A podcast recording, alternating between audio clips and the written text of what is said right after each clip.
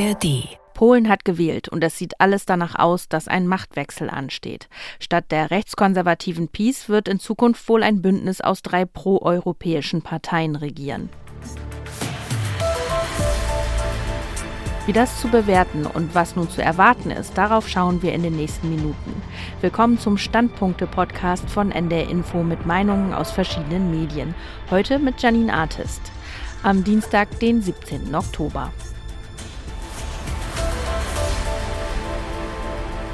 Für unsere Korrespondentin in Warschau, Christine Joachim, ist die Lage in Polen noch fragil, obwohl die Mehrheit europafreundlich gewählt hat.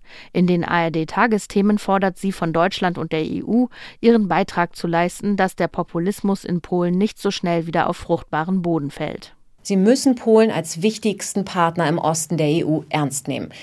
Denn lange Zeit hatten die Polinnen und Polen das Gefühl, eher übergangen zu werden. Auch aus diesem Grund hatte die Peace überhaupt erst eine Chance, so lange an der Macht zu bleiben. Sie hat sich Aufmerksamkeit in Brüssel verschafft, auch wenn sie dabei das Verhältnis zur EU fast komplett zerstört hat. Den Begeisterungsrufen des Westens und vor allem aus Deutschland über das, was hier in Polen passiert ist, sollte ein nachhaltiges Interesse am Nachbarland folgen. Die Polinnen und Polen haben es verdient, sagt Christine Joachim, ARD-Korrespondentin in Warschau. Der Tagesspiegel aus Berlin ist weniger mahnend als unsere Fernsehkollegin. Die Zeitung spricht von einem Lichtblick. Allein schon der Regierungswechsel in Warschau wird eine neue Atmosphäre schaffen. Nun ist Schluss mit den antideutschen und den antieuropäischen Tönen. Donald Tusk, der mutmaßliche nächste Regierungschef, wird mit den Vorteilen der Zusammenarbeit werben. Die Polinnen und Polen haben ihren Teil zur Rettung von Demokratie und Rechtsstaat in Europa getan. Nun liegt es an ihren Mitmenschen im westlichen Europa, ihre Wahl mit Gesten der Solidarität zu unterstützen. Auch das Handelsblatt aus Düsseldorf setzt auf eine politische Wende in Polen und hofft, dass sich das zerrüttete Verhältnis zur EU wieder bessert.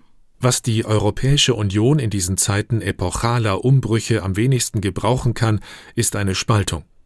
Die Kriege in der Ukraine und Israel, eine drohende Wiederwahl Donald Trumps im Herbst 2024 und eine Eskalation des Konflikts zwischen den USA und China Nie war ein handlungsfähiges und strategisch souveränes Europa wichtiger als heute. Notwendige Voraussetzung hierfür ist ein demokratisches, weltoffenes und vor allem europäisch gesinntes Polen. Die Taz meint, dass sich der EU eine Chance bietet. Sie solle jetzt schnell die politische und wirtschaftliche Nähe zu Polen suchen. Über mögliche progressive und soziale Reformen soll Polen auch für europäische Investoren wieder attraktiv werden.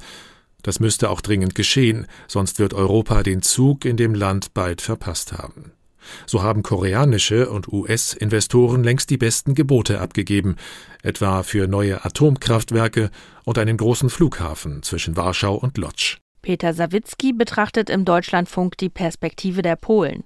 Seiner Einschätzung nach ist der Erwartungsdruck nun sehr hoch. Er findet, eine neue Regierung muss längst überfällige Reformen angehen und eine tief zerstrittene Gesellschaft versöhnen. Ob und ab wann sich eine potenzielle neue Regierung unter Donald Tusk diesen Aufgaben aber überhaupt stellen kann, hängt auch vom Peace-nahen Präsidenten Andrzej Duda ab.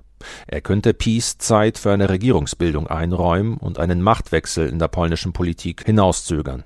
Wenn ihm aber Polens Demokratie, wie er selbst sagt, am Herzen liegt, sollte er diesem Wechsel zügig den Weg ebnen.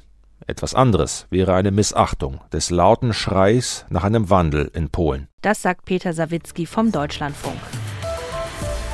Das waren die NDR Info Standpunkte für heute. Morgen gibt es eine neue Ausgabe mit Meinungen aus verschiedenen Medien.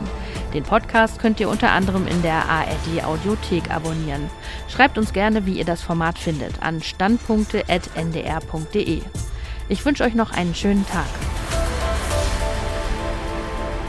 Ein Podcast von NDR Info.